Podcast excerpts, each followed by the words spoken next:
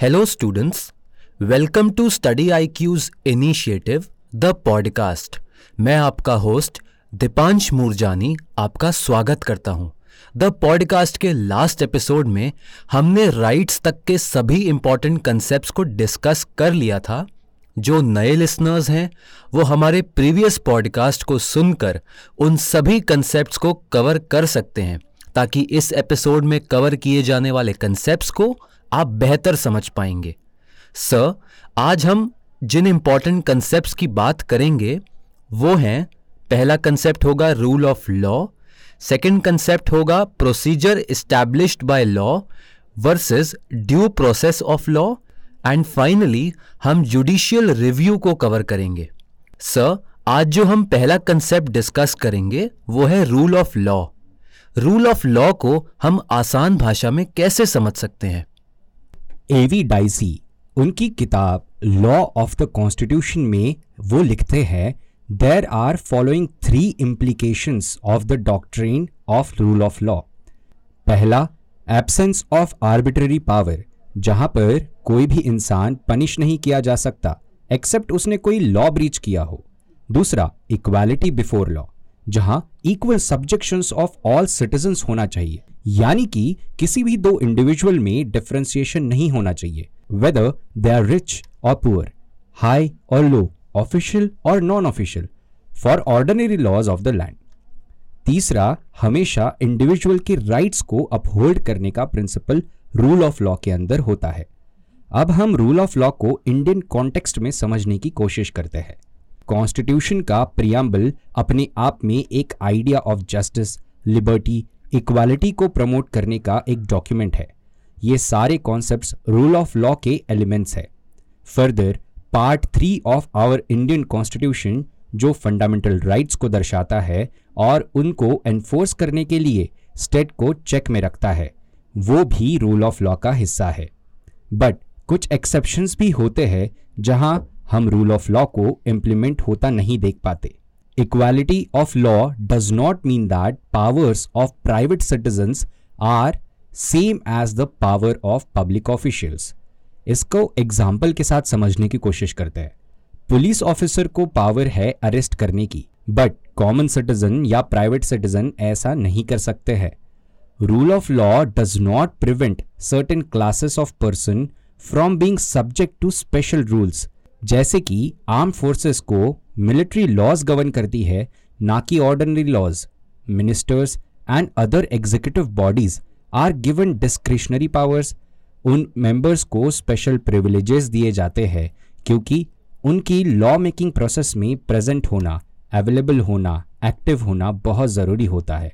इसीलिए हम देखते हैं there are some parliamentary privileges given to member of parliament rule of law के बाद लॉ बनाने की प्रोसेस में there are two distinguished methods जैसे procedure established by law and due process of law sir बहुत सारे स्टूडेंट्स को इसे समझने में थोड़ा कंफ्यूजन होता है।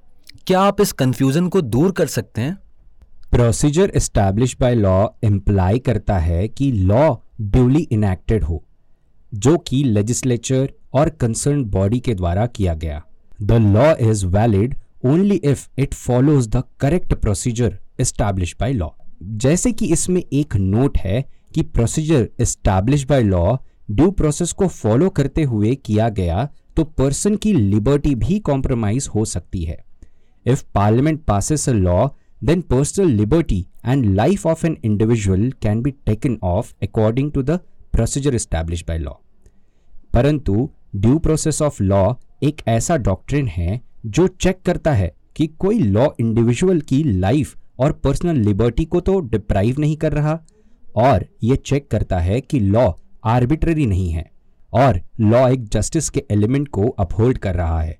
If the supreme court finds out कि कोई भी लॉ फेयर नहीं है तो supreme court will declare that law as null and void ये डॉक्ट्रेन प्रोवाइड करता है कि there is a fair treatment of an individual's right due process एक ऐसा लीगल रिक्वायरमेंट है जो स्टेट को बाध्य करता है to respect all the rights own by a person sir next important concept judicial review है। जुडिशियल रिव्यू का इंपॉर्टेंस आपके नज़रिए में क्या है? हालाँकि इंडिया के अंदर सेपरेशन ऑफ़ पावर्स के कॉन्सेप्ट को फॉलो किया जाता है।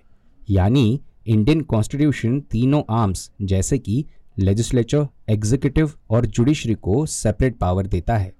हावेवर जुडिशरी को ये पावर दी गई है to review the actions of the other two arms अब जुडिशियल रिव्यू को basic structure of the constitution माना जाता है।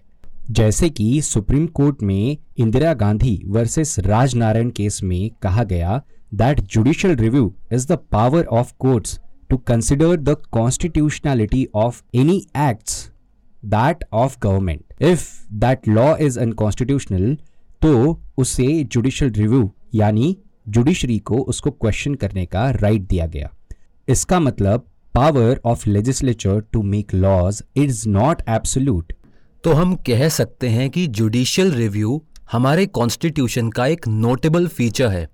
डियर लिसनर्स आज के पॉडकास्ट में बस इतना ही। नेक्स्ट एपिसोड में हम सेपरेशन ऑफ़ पावर्स के कंसेप्ट से स्टार्ट करेंगे। तब तक आप बने रहिए स्टडी आईक्यू के साथ। कीप स्टडिंग और आप इस पॉडकास्ट को Google podcast Kuku F M Spotify Hubhopper Apple podcast इत्यादि प्लेटफॉर्म्स पर सुन सकते हैं। लिंक्स कमेंट सेक्शन में पिन किए गए हैं। Thank you